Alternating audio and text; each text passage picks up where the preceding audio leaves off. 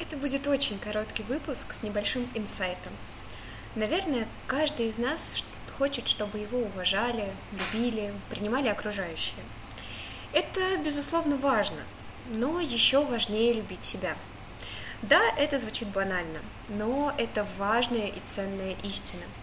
Если даже вам некомфортно с самим собой, то как другим людям может быть хорошо рядом с вами? Любите себя, не разрушайте себя.